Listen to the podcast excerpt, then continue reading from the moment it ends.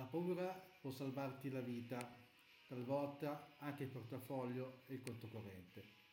Ma per avere paura di qualcosa bisogna saperlo riconoscere, bisogna sapere che esiste un rischio.